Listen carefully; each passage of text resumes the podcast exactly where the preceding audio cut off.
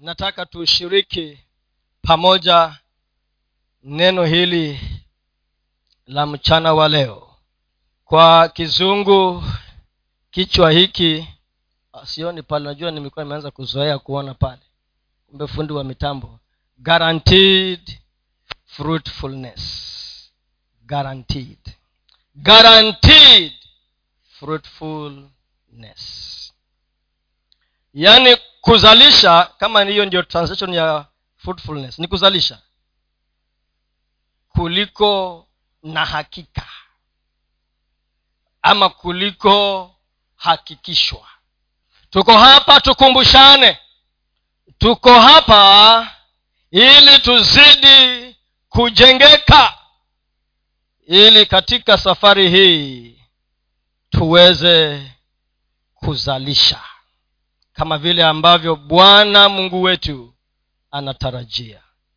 Katika maisha ya mwanadamu kama kuna kitu ambacho huleta huzuni ama huleta wasiwasi ama ukosefu wa furaha ni wakati ambapo hakuna chochote kinaonekana katika maisha ya mtu.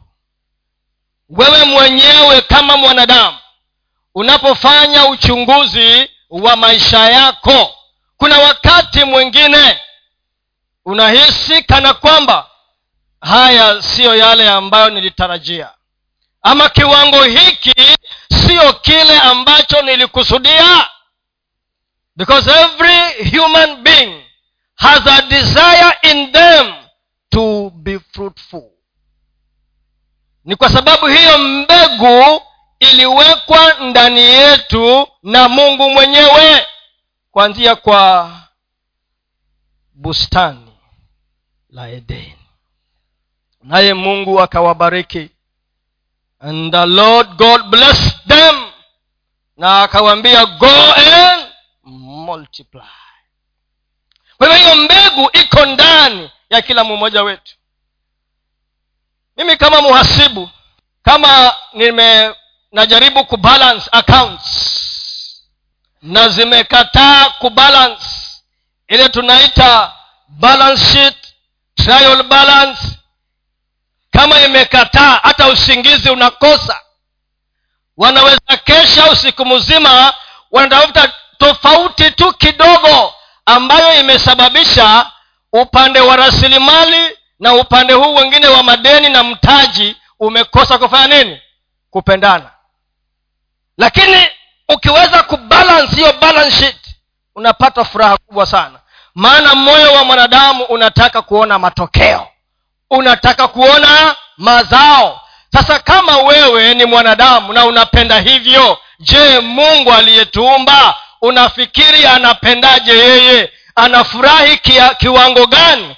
Akiona mwanadamu aliyemuumba analeta mazao tutaangalia hapa sana katika kitabu cha john eh, yohana njili ya yohana uh, chapter 15 john 15 tutasoma hapo kuanzia mstari wa kwanza tuteremke mpaka kumi na sita. Hapo ndiyo tutakaa sana. Yohana kumi na tano kuanzia mstari wa kwanza mpaka wa kumi na sita. John yohana kumi na tano. K tasoma mimi ndimi mzabibu wa kweli na baba yangu ndiye mkulima.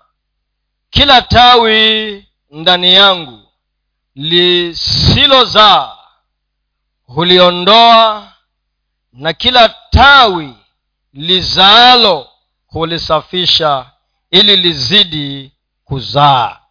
Ninyi mumekwisha kuwa safi kwa sababu ya lile neno nililowaambia. Kaeni ndani yangu nami ndani yenu kama vile tawi lisivyo tawi lisivyoweza kuzaa peke yake lisipokaa ndani ya mzabibu kadhalika nanyi msipokaa ndani yangu. Mimi ni mzabibu ninyi ni matawi. Akaaye ndani yangu nami ndani yake huyo huzaa sana. Maana pasipo mimi ninyi hamwezi kufanya neno lolote mtu asipokaa ndani yangu hutupwa nje kama tawi na kunyauka. Watu huyakusanya na kuyatupa motoni yakateketea.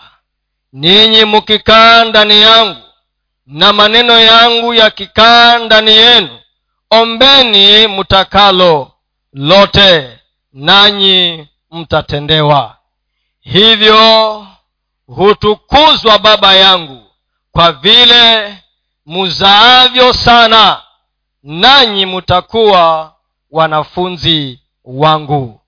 Kama vile baba alivyonipenda mimi nami nilivyowapenda ninyi kaeni katika pendo langu.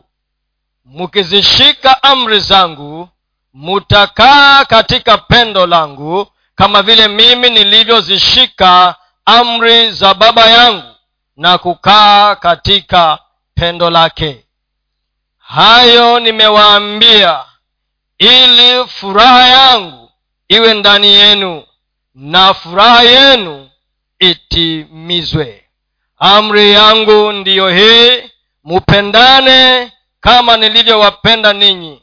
Hakuna aliye na upendo mwingi kuliko huu na wa mtu kutoa uhai wake kwa ajili ya rafiki yake. Ninyi mumekuwa rafiki zangu mukitenda ni waamur, ni waamuruyo siwaiti tena watumwa kwa maana mtumwa hajui atendalo bwana wake. Lakini ninyi nimewaita rafiki. Kwa kuwa yote niliyoyasikia kwa baba yangu nimewaarifu. Kumi na sita. Si ninyi mulionichagua mimi bali mimi niliyewachagua ninyi. Nami nikawaweka mwende mkazae matunda na matunda yenu yapate kukaa ili kwamba lolote mwombalo baba kwa jina langu awapeni. Amen. Najua hapo ni mahali tumepasoma muda mrefu lakini neno la mungu kila wakati linapokuja wacha tufungue nia zetu tufungue mioyo yetu ili tusikie ule mtazamo ambao anataka tupate na kuushika kuzalisha ambako kumehakikishwa. Kuzalishwa ambako kumehakikishwa. Nataka tuangalie mambo kadha wa kadha kutokana na sehemu hii ambayo tumeisoma. Alafu tuangalie maisha yetu. Sisi wenyewe kadri tuendeleavyo kuzungumza tujiulize maswali. Je mimi niko sehemu gani because we are supposed to live a life of continuous productivity. A life of continuous. Maisha ya kuzalisha kila wakati. Mambo ambayo ni muhimu tuyaangazie jambo la kwanza ili ndiyo tuhakikishe ya kwamba kile ambacho mungu amekusudia katika maisha yetu kinafanyika jambo la kwanza ni tujue kwa uhakika na tuelewe chanzo chetu. Chanzo. The power of our source. The power of our source. Nguvu katika chanzo chetu. Ama nguvu katika mwanzo wetu. Na hivyo ndiyo mstari wa kwanza umefungua ukisema ya kwamba mimi ndimi muzabibu i am divine huyu ni yesu anaongea ya kwamba yeye ndiye mzabibu. Kwa hivyo chanzo chetu kiko ndani ya huo mzabibu. Yesu kristo anasema ya kwamba mimi ndimi chanzo chenu na baba yangu ndiye mkulima. Kama wewe umeokoka hii guaranteed fruitfulness inapatikana ndani ya uokovu ndani ya uokovu lakini kama bado bado uko na nafasi ya kuanza vizuri ili ndiyo na wewe uhakikishiwe na upokee yale mazao ambayo yamepangwa kwa ajili yako. Hiyo mbegu iliyo ndani yako ichipuke. Sasa huyu ambaye ndiye chanzo chetu ni lazima tuelewe ya kwamba yeye ndiye mwenye nguvu ya kutuwezesha sisi tuzalishe. Niliona mahali pamoja ulikuwa kumeandikwa uh, mouse. Mouse ni si mouse ile ya kompyuta mouse ni ni panya. Hapana rat ndio. Unajua tulikuwa tukiwala zamani sasa siku hizi hatukuli pingi tena. Wanaitwa ni mouse ni ni pingi. Oh. hizi hawapiti kwa mdomo tena kwa wengine wetu lakini sio kila mtu hawapiti tena. Sasa nikaona wanasema ya kwamba huyo mouse ama huyo pingi kwa kiswahili ni nini? Ni tali. Wakawa wanapita katika daraja huyo mouse na ndovu. Wakawa wanapita wapi? Kwa daraja. Sasa daraja likawa linatingisika sana. Linatingika sana hilo daraja walipofika ng'ambo ya pili yule maus akamwangalia yule ndovu. Akamwambia rafiki yangu kwa hakika tulitingisha daraja. Eh?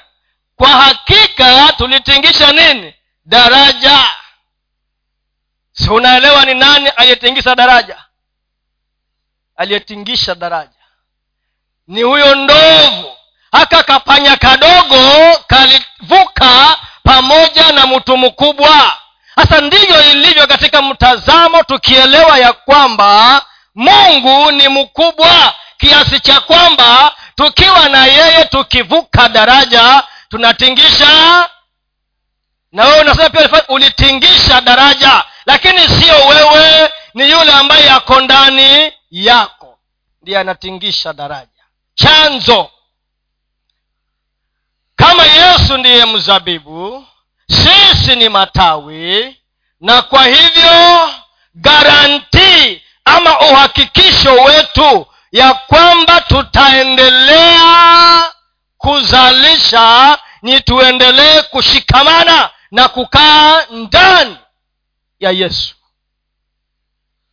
ndiyo ukisoma kutoka mstari wa kwanza mpaka wa kumi neno abide kwa kizungu yani abide yani ukikaa limerudiwa mara kumi mara kumi. Abide in me abide in me. Limerudiwa maana inamaanisha ya kwamba ukikaa ndani ya yesu mbegu iliyo ndani yako haina budi kuchipuka. Kwa sababu gani? Unapata lishe bora unapata nutrients nutrients. Unapata chakula ambacho kinatoka kwa huo mzabibu kutoka chini inaingia katika tawi na ndiyo unaendelea kunenepa kiroho unanenepa katika maeneo yote kwa sababu umeka, umeelewa chanzo chako. Na sio kuelewa tu tunachagua kukaa ndani ya chanzo ama mwanzo wetu. Ndiyo paulo akasema ninayaweza yote kupitia kwa nani? Kwa yeye. Afanyaye nini? Anayenifanya nitingishe daraja. Kwa yeye anitiaye nguvu. Ninayaweza yote. Naweza kuzalisha kulingana na uwezo ulio ndani yangu. I can do all things. Ndiyo daudi akasema vita siyo vyangu. Ni vya nani? Ni vya bwana. Maana vita siyo vyangu. Mara nyingi huwa mtu akikumbana na changamoto anaangalia changamoto yake anaipima kulingana na rasilimali aliyo nayo hapo ndiyo tunakosa. Unaangalia changamoto yako unaipima na nini rasilimali uliyo nayo unasema shule zimefunguliwa uko na mtoto anaenda form one uko na mwingine ako sekendia uko na mwingine uko na mwingine. Alafu unaangalia listi ya pesa yote imekuja zaidi ya laki moja. Alafu unaangalia akaunti yako inasema sufuri dot zero zero. Alafu unaangalia kule kazini umeambiwa mwende nyumbani kwa sababu korona imechacha sasa biashara imeenda chini. Hasa unaangalia mulima unaangalia account. Haviendi hivyo chanzo chako. Ukikaa katika chanzo chako. Continuous because abide ni kusema ya kwamba uko connected umeunganishwa. Abide ni kusema una depend unategemea. Abide ni kucontinue kukaa continuous. Yaani ukisema abide unasema nini? I am connected ukisema abide unasema i depend on my source. Ukisema abide unasema i continue in the source. Hata kama nikiangalia hali ya anga ni tofauti lakini moyo nao unanishuhudia tofauti. Hali ya anga nje ni tofauti lakini moyo unakwambia ya kwamba ukikaa ndani ya chanzo chako na maneno yake yakae ndani yako mutaitisha chochote mutakacho na mtafanya nini? Jambo la pili jambo la pili. Nimesema ya kwanza chanzo chetu. Tunakumbushana hapa. Kwa sababu unaweza kuwa umeokoka nimesema ni kuconnect umeokoka ni kudepend ama kutegemea sasa hii ndio tunaambiwa wenye haki wa mungu wataishi kwa imani. Unategemea imani unas, unasema ya kwamba hata kama inaonekana ya kwamba ni ngumu lakini naamini ya kwamba huyu mungu ambaye huyu yesu anaweza kunitoa hapa. Mimi nimekuja nikutie moyo ili kwamba unyanyuke mahali pale ambapo huenda ikawa umejikuta ndani yake. Everyone needs encouragement. Kila mtu kuna wakati unafika anata, anatamani mtu wa kumtia moyo anatamani mtu wa kumtia moyo anatamani mtu wa kumtia moyo ukitemuka huo mstari mpaka kumi na moja anasema maneno haya nimewaambia ili furaha yangu ikae ndani yenu na furaha yenu ikamilike. Kumaanisha nini? Hiyo furaha ya bwana haitafutwi. Haitafutwi. Yaja kulingana na utekelezaji wa kanuni ambazo zimewekwa. Lakini ukianza kuitafuta utaikimbiza na hutaishika kwa mkono. Maneno haya nimewaambia ili furaha yangu iwe ndani yenu. Na furaha yenu ifanye nini? Ikamilike. Sasa kuna maneno hapa tumeyasoma mstari wa kwanza mpaka wa tisa. Hapo kuna maneno ndiyo furaha ya bwana ambayo ni nguvu yetu. Tunasema and the joy of the lord is my strength. Hasa hiyo ni by product by product by product ambayo inaletwa na vile unaishi katika chanzo chako. Jambo la pili kwa kizungu the care of the owner. Utunzi wa mwenyewe ama mumiliki ama mumiliki wetu. The care of the owner. The care of the owner. Sasa huo mstari wa kwanza umesema mimi ndimi muzabibu ambaye ni yesu na baba yangu ndiye sasa mwenye shamba ambaye mzabibu uko ni nani? Ni mungu. Mwenye shamba mwenye huo mzabibu wenyewe na matawi yote ni nani? Sasa tofautisha watu wawili hapa.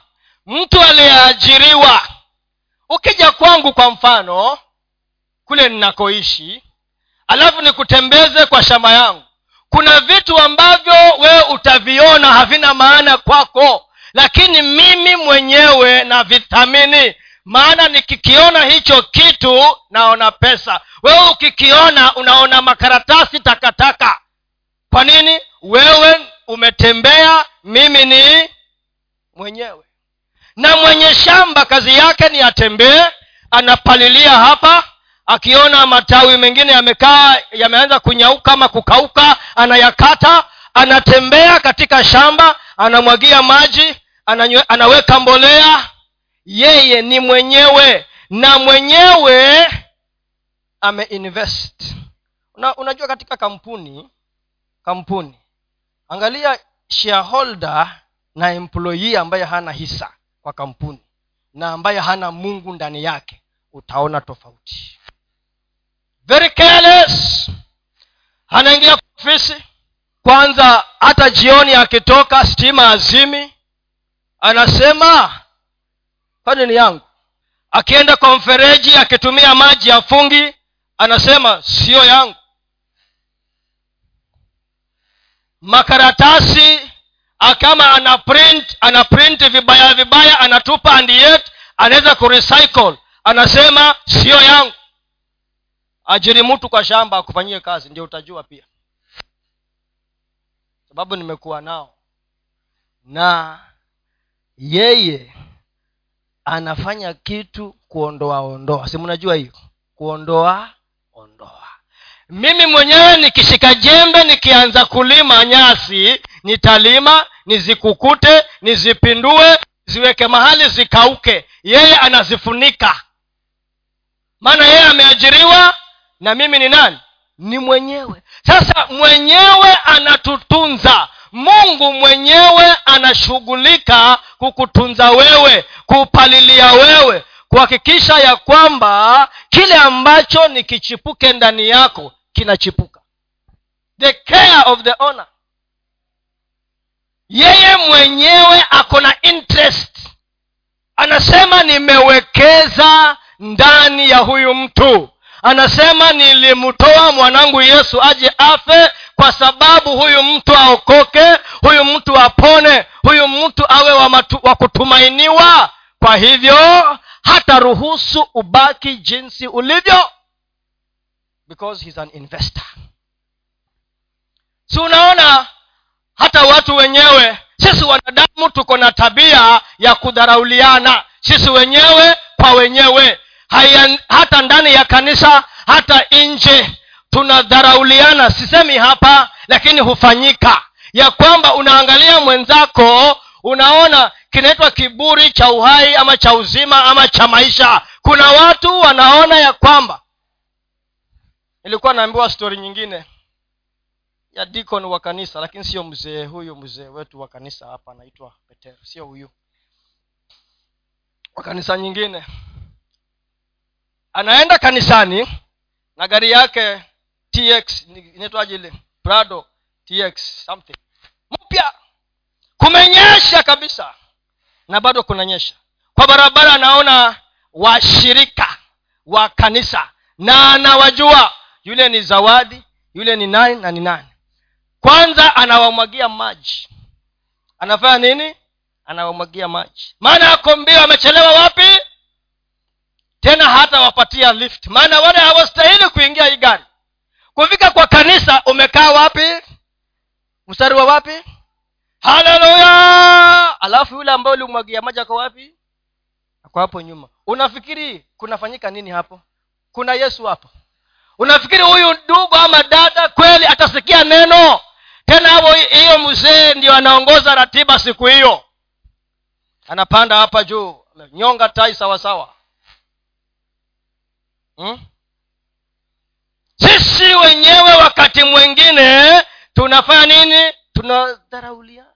Lakini mwenyewe kama vile tu utembee uone gari imeoza useme ni scrap nikwambia scrap hii ni scrap hii pana scrap hii ni gari. Lakini unasema hii ni scrap metal enda uuze kama nini? Scrap maana mimi ni mwenyewe wewe si mwenyewe. Hasa mungu ako na interest katika maisha yako mungu ako na sehemu kama mwenye shamba. Mkulima anatoa magugu. Mkulima anaweka mbolea anakutia nguvu anakujenga ili uzalishe kama inavyostahili. God is the owner. He has a personal interest in our lives. Akona interest akona commitment katika maisha yako. Nataka nikutie moyo ujue ya kwamba mungu ako na haja na maisha yako na anataka uzalishe katika maisha yako. God oversees our lives. He takes care of our lives and prepares us to be productive and to be fruitful. Hiyo ndiyo kazi ya mungu. Ownership makes a difference kumiliki kitu. Kitu ambacho unakimiliki wewe unakithamini na unakitunza unakihifadhi unakilinda.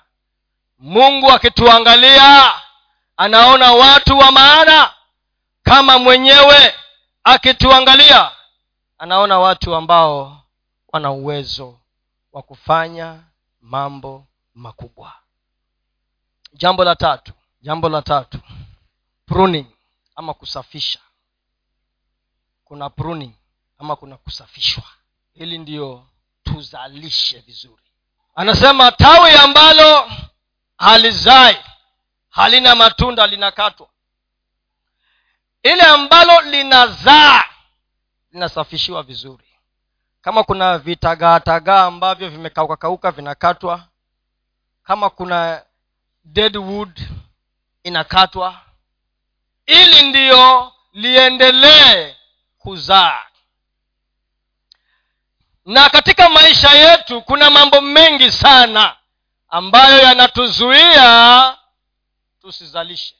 Mambo mengi sana. Kiburi arrogance there is pride arrogance bad relationships mahusiano yasiyokuwa ya sawa fursa ambayo siyo ya sawa ama dangerous opportunities tabia zetu mambo ambayo yanatufanya tusiwe productive katika maisha yetu.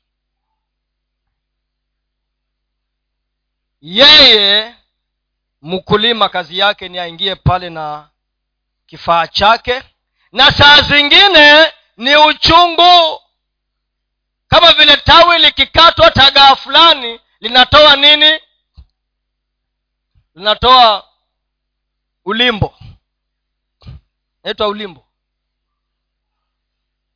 Ben inaitwaje ile inatoa machozi. Maziwa eh? inatoa machozi. Maana kuna mahali kumekatwa. Na huenda kukawa kutakuwa na kidonda pale. Lakini lazima hapo mahali pakatwe ili ndiyo nutrients ama chakula kisiende kupotea. Pengine ni watu ambao tumeshikana nao. Lazima tu separate na wao.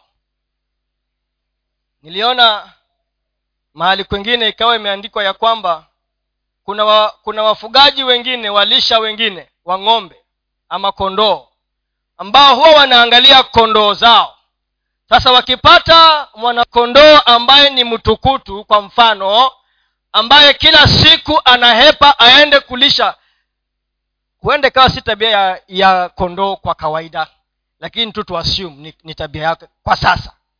Huyo kondoo mmoja anaenda kwa shamba ya jirani kula huko. Basi kila siku kazi ni hiyo tu anaenda wapi? Kwa jirani. So huyo mulisha siku moja akaamua kumvunja mguu huyo kondoo. Asema leo nitakuvunja mguu. Sasa ili ndio aende kula nyasi anabebwa na nani? Na mulishaji wake. Anamwambia leo utakula hapa.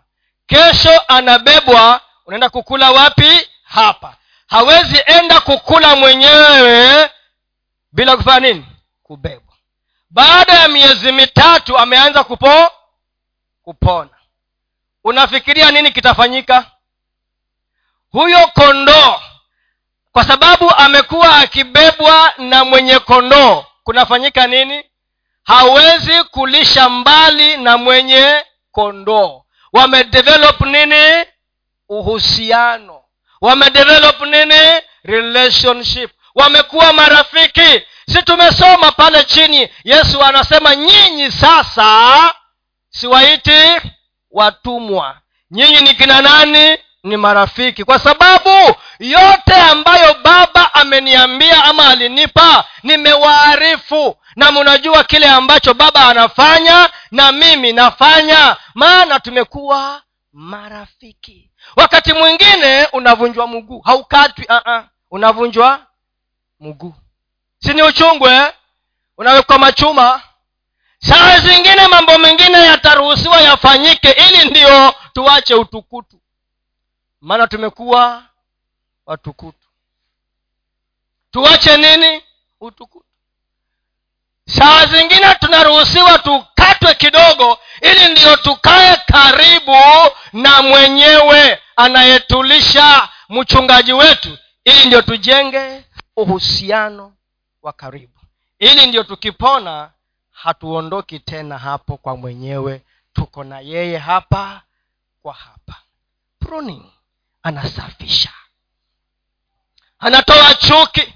Anatoa kiburi. Anatoa choyo. Anatoa chono. Anatoa wivu. Mambo mengine yanabidi yatolewe.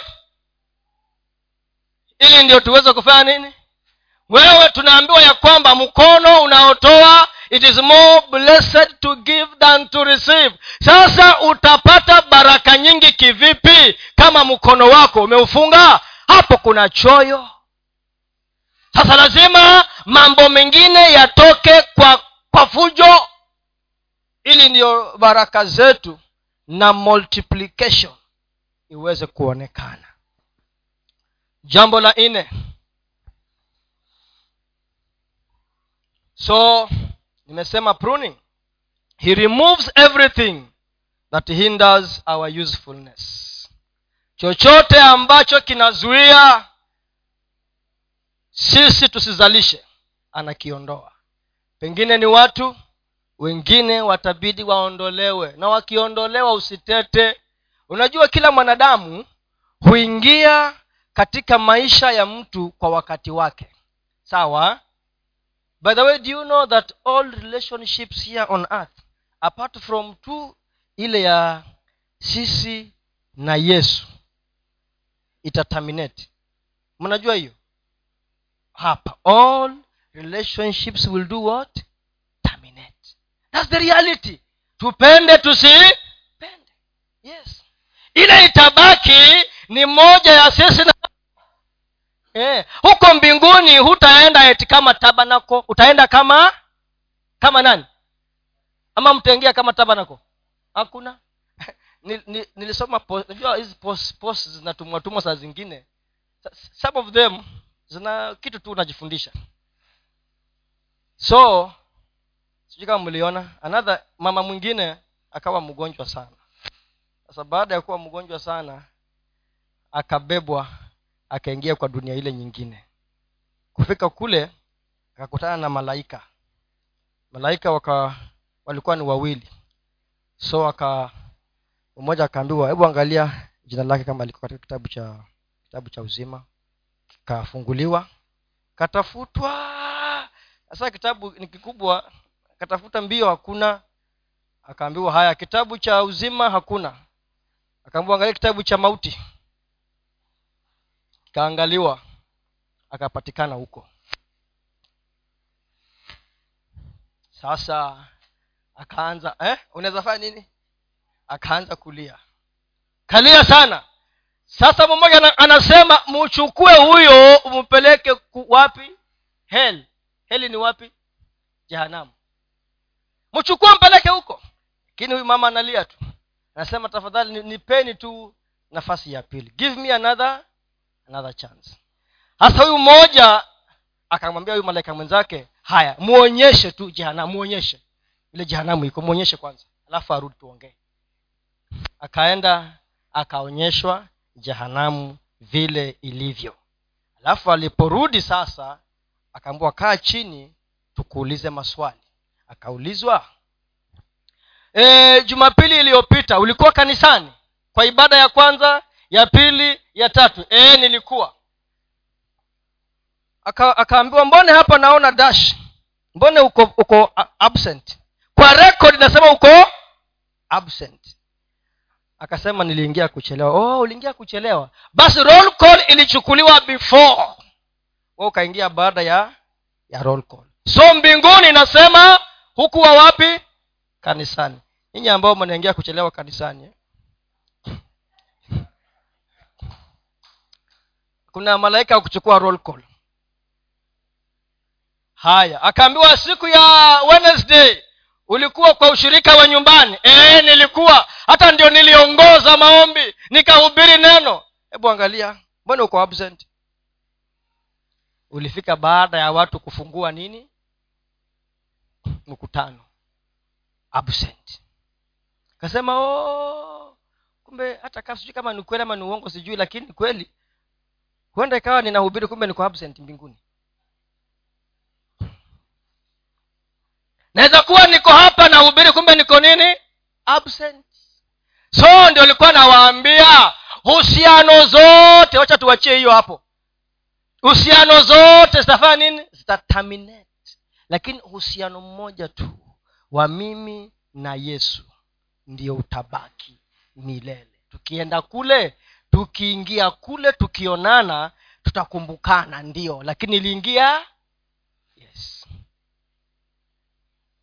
Sasa ni lazima tujue ya kwamba husiano zikikoma usilie. Of course of course. Sisi ni binadamu. Na ni uchungu sana. Umekuwa na rafiki yako na mumekosana. Nasikia kijana amejinyonga kwa sababu mpenziwe amefanya nini?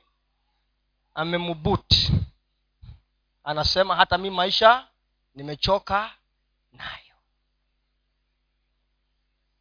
So lazima tuelewe ya kwamba kila mtu anaingia kwa maisha yangu na yako kwa wakati wake na kwa sababu yake. Ikiisha mungu akisema imetosha imetoa imetosha hata ibrahimu aliambiwa atoke kwao. Tena wakabebana na nani? Na lot lut.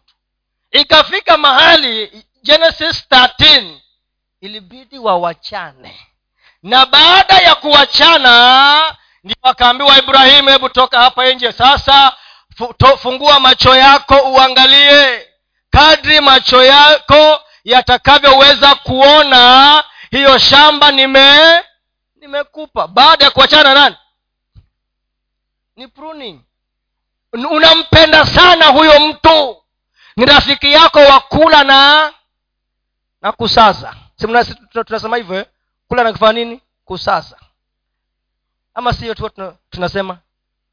Ama ni kusa. Lakini a time will come. You have to it's part of the pruning. It's a disconnection na inakuanga uchungu. Ilibidi nirudi hapo tena lakini sasa nimemaliza. Namba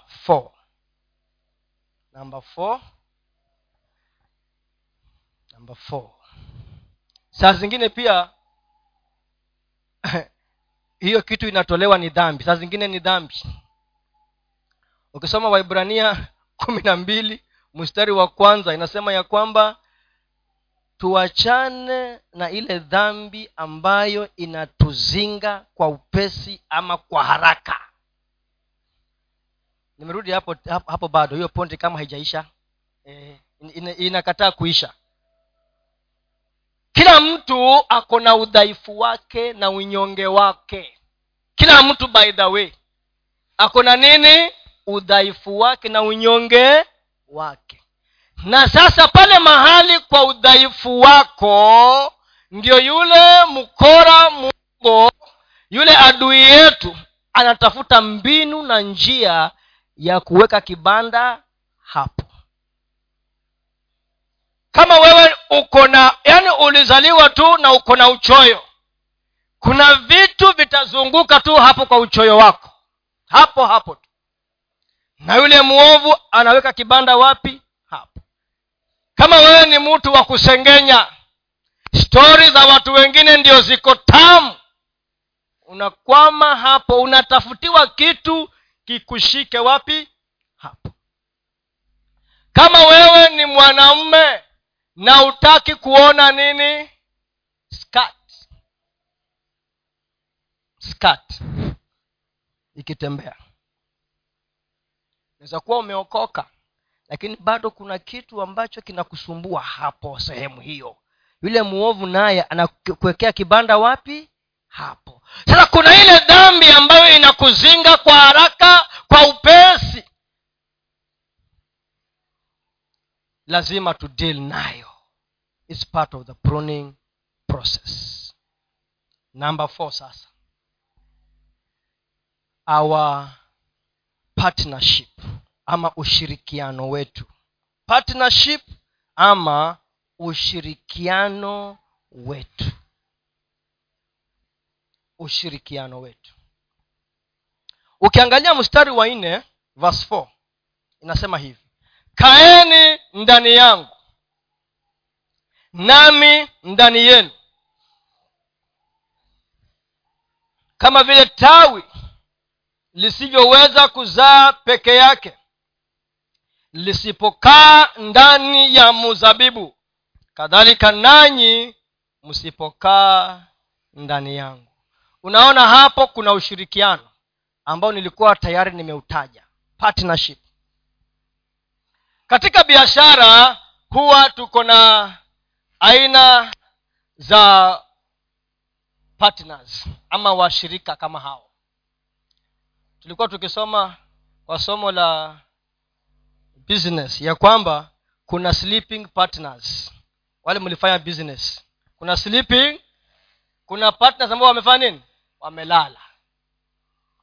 Yeye kazi yake ni, ni kutoa tu pengine mtaji alafu apotee. Aende angoje mpaka mwisho wa mwaka aje afanye nini?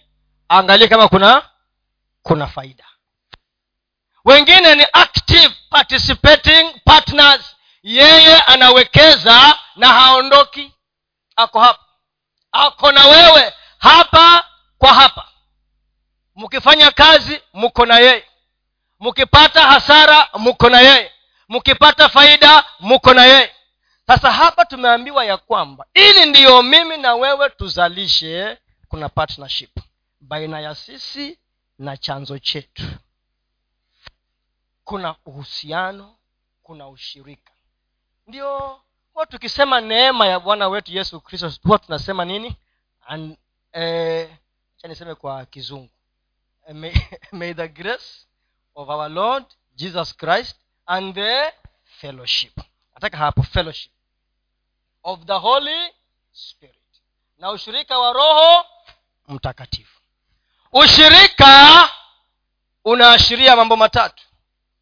Unaashiria intimacy intimacy ni ule ukaribu uhusiano wa ndani sana na mtu. Intimacy. Ambao mara nyingi unaelekezwa kwa mke na mume. Intimacy. Lakini pia kuna urafiki wa aina hiyo si lazima uwe wa mke na mume. And fellowship intimacy. Nyingine ni communion ama koinonia communion. Kushiriki pamoja kuzungumza na mtu. Alafu jambo la tatu ni partnership. Kuungana kuunganika na roho mtakatifu. Kuunganika na mungu pamoja ili ndiyo tufanye kazi na yeye pamoja. Ndiyo ukisoma mahali kwengine inasema ya kwamba sisi eti we are fellow workers. We are called workers. We are called laborers. Tunafanya kazi pamoja na yesu. Yaani yesu ametupatia nafasi sisi tuwe wafanyakazi pamoja na yeye. Lakini yeye ni senior partner. Kuna kuanga na minor partner na kuna major partners yeye ni majority partner. Yeye amewekeza sana ndani yetu. Sisi tunamfuata yeye ndiyo tuweze kuzalisha.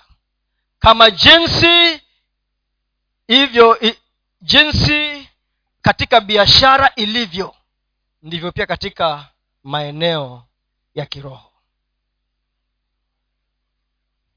Partnership.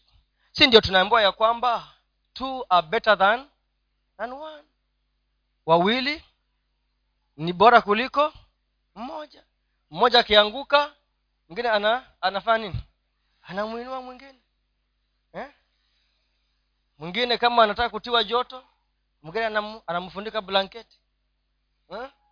wawili ni bora kuliko mmoja. Ndio tunaambiwa hapa ya kwamba as long as we have the senior partner ambaye ni yesu ako na sisi. Katika hii safari we are guaranteed ya kwamba kile ambacho ni kichipuke ndani yetu kitachipuka. Na sasa nikaona mahali niko karibu kumaliza sasa. Nikaona mahali kijana mmoja alikuwa anatembea kwa barabara anaambia watu ya kwamba anachangisha ana, ana, ana pesa ili ajenge. Na hii story niliambia wanafunzi wengine pale ng'ombeni girls. Nikawauliza kijana mmoja anachangisha pesa. Anauza pencil. Pencil ni kalamu ya mate. Pencil. Na hiyo pencil moja ni shilingi tano. Anataka araise pesa bilioni tatu. Bilioni ngapi? Tatu. Ajenge hospitali kwa kijiji chao. Mtoto mmoja wa shule ya msingi anauza pensili kalamu ya mate kalamu moja ni shilingi tano anataka akusanye pesa bilioni ngapi? Tatu ili ajenge nini? Hospitali kwa kijiji chao. Nikaambia wale wasichana inawezekana kweli? Akasema hapana haiwezekani. Kwa nini? Is too big. That dream is too big wakaniambia haiwezeka. Akasema it cannot happen. That dream is too big. How can you sell pencils? Shilingi tano moja.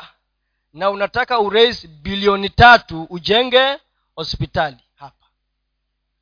Huyo kijana alikuwa anaenda anagonga mlango kwa mlango.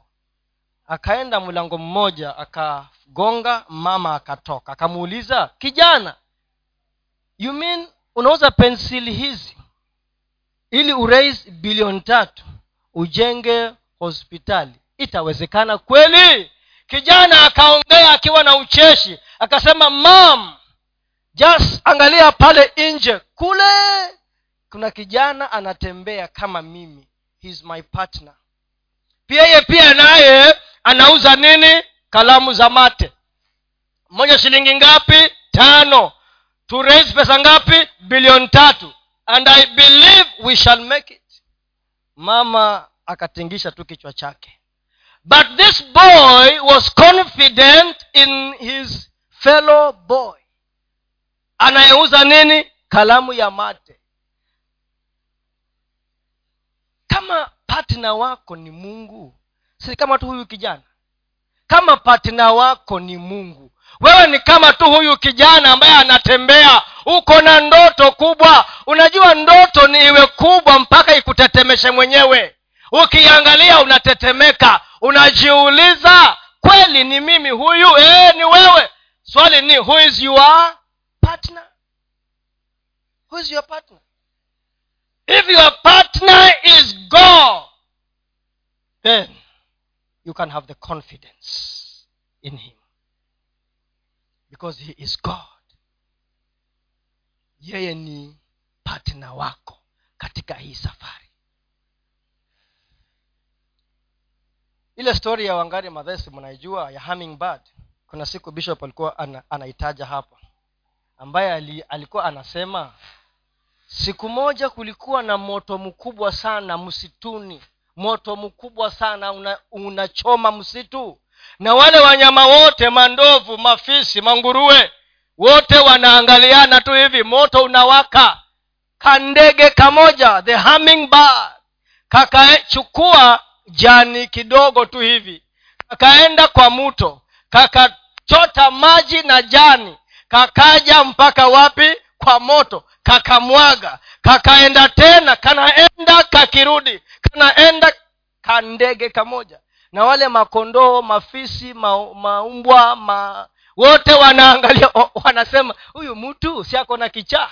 Aka kandege kadogo kajani kadogo. Kakaulizwa kwa nini unafanya hivyo? Sio wasting your time. Akasema no. Afadhali nifanye kile kidogo ambacho ninaweza lakini niko na matumaini ya kwamba hatimaye huenda ikawa kuna watu ambao pia watakuwa kama mimi. Wafanye nini? Wanijoin. Confidence mara nyingi huwa tuko na ndoto lakini ndoto zetu zinaishia kuwa ndoto. Because we have no confidence in our partners in our partner in this case god is your partner. Amen? God is your partner. Sasa mlinipatia hii microphone sijui saa ngapi. Mlinichanganya na hiyo time. Namaliza. Ushirikia mtu mmoja alisema mhubiri amalizangi anasema namaliza. Akisema mpaka afike mara nne ndio ya karibu kumaliza. So nimefikisha ngapi?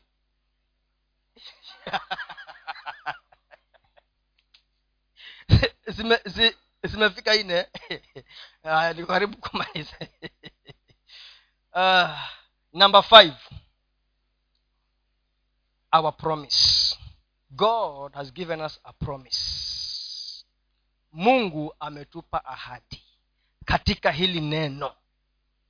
Ukienda mstari wa saba unasema kaeni ndani yangu. Mbona hakusema mbona hakuanza na kusema mimi nitakaa ndani yenu kama nyinyi sema nyinyi kwanza kaeni. Eh, kuna kwanga na process. Challenge ni kwamba we want the fruits minus the process. Ni sisi kwanza tuanze. Ukisoma james 48 inasema draw near to god and he will draw near to you. Msongeleni mungu naye atafanya nini? Atawasongelea. Kwa hivyo process ni mimi na wewe tuanze. Kaa!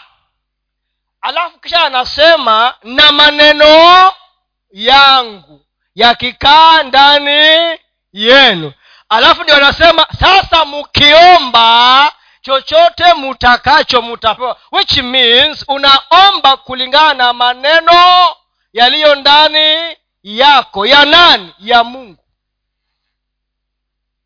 Kukaa peke yake haitoshi. Unajua nilikuwa ninasoma pale mahali eh, paulo alipata transformation yake akiwa son akielekea dameski. Nikawa naangalia inasema anasema ilikuwa saa sita ya mchana. Ikiwa saa sita huwa jua liko wapi? Jua limesimama na linawaka. Hata siku hizi tu kumekuwa kidogo tofauti lakini kawaida huwa limewaka sana jua. Sasa anasema ilikuwa saa sita ya mchana alafu mwangaza ukatoka wapi mbinguni kushinda mwangaza wa jua la saa sita ya mchana. Sasa nikajifundisha ya kwamba kumbe light shines in the light. By the way kazi kubwa siyo light shining in the darkness no it is light shining in the light. Kama kuna giza ukiwasha taa hakuna negotiation. Automatically darkness will do what disappear. Lakini mwangaza ung'are ndani ya mwangaza mpaka uonekane. Tena ni saa sita ya ya mchana. Sasa ndio nikajifundisha kumbe kibarua ni kuwaka mwangaza uwake ndani ya mwangaza. Tena kwa fujo kama sote tumeokoka haitoshi. Sote ni mwangaza. Sasa ni mwangaza ung'are hapa ndani ili mwangaza mwingine uone mwangaza mwingine. Mwangaza wetu ung'are sana. Mpaka saa sita watu wanasema mwangaza ndani ya kanisa lile. Hatujawahi uona. Maana miangaza yote hapa imeng'ara which means kila mtu ako na kasehemu kake ako sehemu kako uka, uka, u, yani nikang'are mpaka mtu akiona mwangaza unang'ara mahali ulipo na wa mwingine pia unang'ara. So miangaza yote ikishikana bado kuna mwangaza unang'ara. Wacha wacheni niwaambie kila mtu atapokea tofauti kila mtu atapokea tofauti. Kulingana na kiwango cha mwangaza wake ndani ya mwangaza. Anasema in his light we see light. Ndani ya nuru yake tunaona nuru. Hiyo ni miangaza. Lakini anasema kaeni ndani yangu na maneno yangu yakae ndani yenu. Alafu muitishe. Ndiyo mtapokea kulingana na mapenzi ya mungu. Ndiyo ukisoma james 125 james 125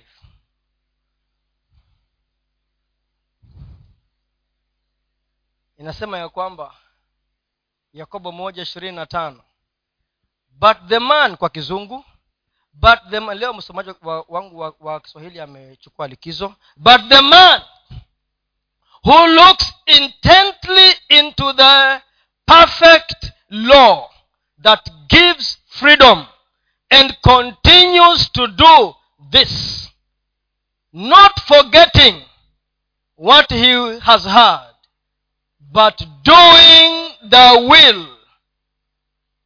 No but doing it he will be blessed in what he does. Yaani mtu yule ambaye anaiangalia sheria inayopeana uh, uhuru ama freedom na hasahau na anafanya huyo mtu huyo atabarikiwa na atafanikiwa kwa jambo lolote. Unajua mwanadamu tumeambiwa jifurahisheni katika bwana naye atafanya nini? Atawapa haja za mioyo yenu. You see you cannot delight in you can't have a desire in somebody you don't delight in. Nilikuwa nasoma habari nyingine mahali kwingine. Kijana mmoja akiwa high school akawa na, na, na, na, na rafiki yake wa kike. Sasa akawa wana date so nyumbani ameambiwa ni aoshe vyombo. Na hataki kuosha vyombo. Kama vijana wengi hawataki. Wazazi saa zingine huwa mnang'ang'ana eh? mnawambia osha vyombo ni kama ni vita. Afadhali aangalie cartoon network angalie nini ingine sijui nani ile zora na mambo mengine. Lakini kuosha vyombo karibu akwambia unilipe ndio nioshe so huyo kijana akawa anachukia kuosha vyombo. So masaa ikifika ya kwenda kwa det anaingia kwa gari yake anatoroka kabla aoshe vyombo. Akifika kwa nyumba ya mpenziwe anamkuta anafanya nini? Anaosha vyombo.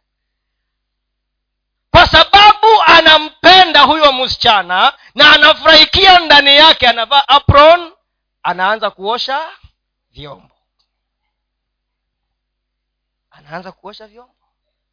Sisi wanaume pengine ulikuwa unapika masufuria kumi na tano yote uoshi unayaangalia kutoka kule mpaka huku. Mpaka uende karibu uende dukani ununue lingine ukuja uongeze.